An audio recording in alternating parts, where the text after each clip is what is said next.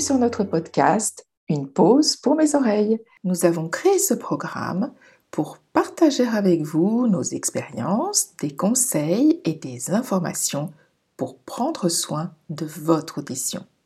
Nous sommes personnellement concernés par ce thème et nous nous sommes beaucoup documentés pour devenir ce qu'on peut appeler des patientes expertes et puis des formatrices.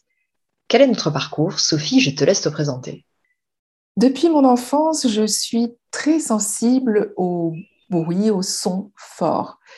Puis lorsque j'étais au lycée, j'ai commencé à entendre des bruits persistants, même dans un environnement silencieux. Puis ils disparaissaient, puis ils revenaient quelques semaines ou quelques mois plus tard. Et puis progressivement, ils sont devenus plus fréquents, puis ils se sont installés. Mais à la différence des personnes acouphéniques qui ont été victimes d'un trauma sonore et qui subissent ce bruit qu'ils n'ont jamais entendu et qui envahit brusquement leurs oreilles et leur tête tout entière, moi j'ai eu le temps de m'y habituer. C'est ce qu'on appelle le phénomène d'habituation. Je n'ai pas eu peur ou été particulièrement angoissée non plus parce que plusieurs personnes dans mon entourage familial vivaient déjà avec des acouphènes et ou des problèmes d'audition. Là aussi, j'ai eu la chance d'avoir euh, la possibilité de m'adapter assez facilement. Et durant toutes ces années, euh, je vis avec des acouphènes et je fais partie des 10% d'acouphénie chronique. En général, dans 90% des cas, les acouphènes sont temporaires. Bien sûr, il y a des moments où mes acouphènes m'agacent et m'énervent. C'est notamment le cas la nuit ou dans des périodes où ils sont plus perceptibles quand je suis fatiguée, par exemple. Mais globalement, je les ai acceptés depuis longtemps. Je vis avec eux, ils m'accompagnent et ils font partie de, de moi, de ma vie de tous les jours. Je suis acouphénique, mais j'ai quand même trouvé et tester des solutions qui me conviennent pour vivre euh, le plus sereinement avec eux. C'est une très jolie expression que Stéphanie a, inventé il y a quelque temps, être acouphénique sereine. C'est mon cas. Je ne suis pas passive non plus. J'ai testé beaucoup de techniques pour faire baisser leur intensité lorsqu'ils sont trop présents, notamment avec la pratique de la sophrologie et de la méditation de pleine conscience, mais aussi de plusieurs autres techniques dont nous parlerons dans un prochain épisode de notre podcast. Et les effets positifs de la sophrologie et de la méditation m'ont d'ailleurs convaincu de me former pour en faire mon nouveau métier. Depuis maintenant plus de dix ans. Auparavant, j'étais DRH dans le secteur audiovisuel et dans le cadre de mes fonctions, j'ai notamment travaillé sur la prévention des risques liés au stress et aux environnements bruyants. Donc voilà pour euh, mon parcours d'acouphénique.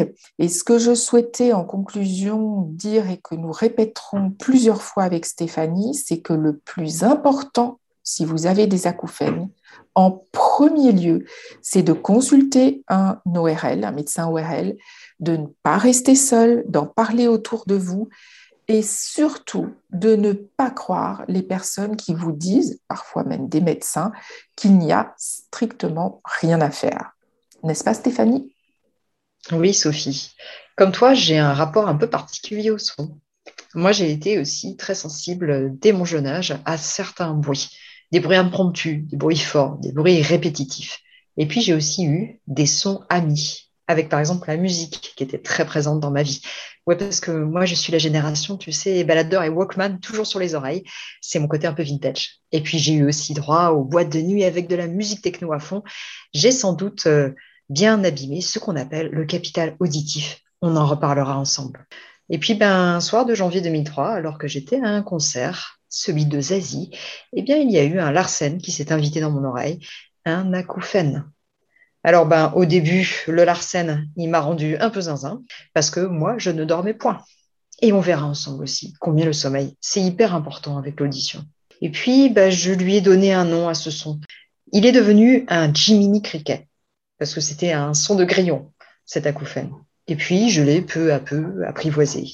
J'en ai essayé aussi des techniques. On en a bien ri d'ailleurs ensemble. Parfois, on en a un petit peu pleuré aussi, Sophie, c'est vrai.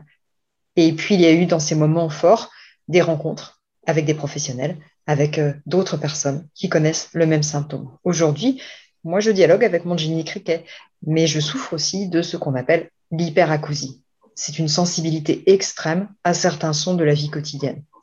Je vous raconterai comment on vit avec cette particularité en plus, comment on vit avec soi ou avec les autres aussi, quels moyens existent pour que la contorsion, l'adaptation cessent enfin de nous épuiser.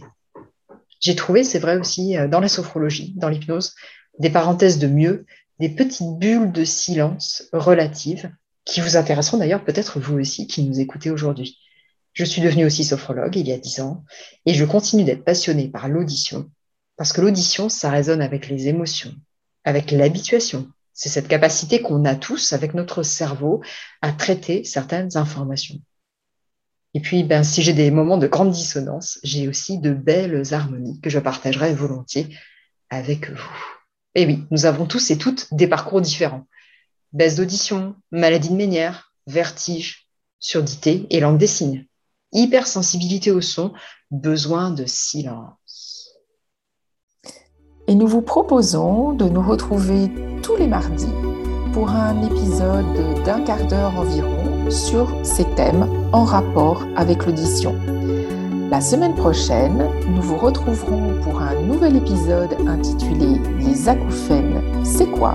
N'oubliez pas de vous abonner à notre podcast pour ne pas manquer d'épisodes et aussi à nos comptes Facebook pour trouver des informations sur l'audition et le sommeil. À la semaine prochaine. À bientôt.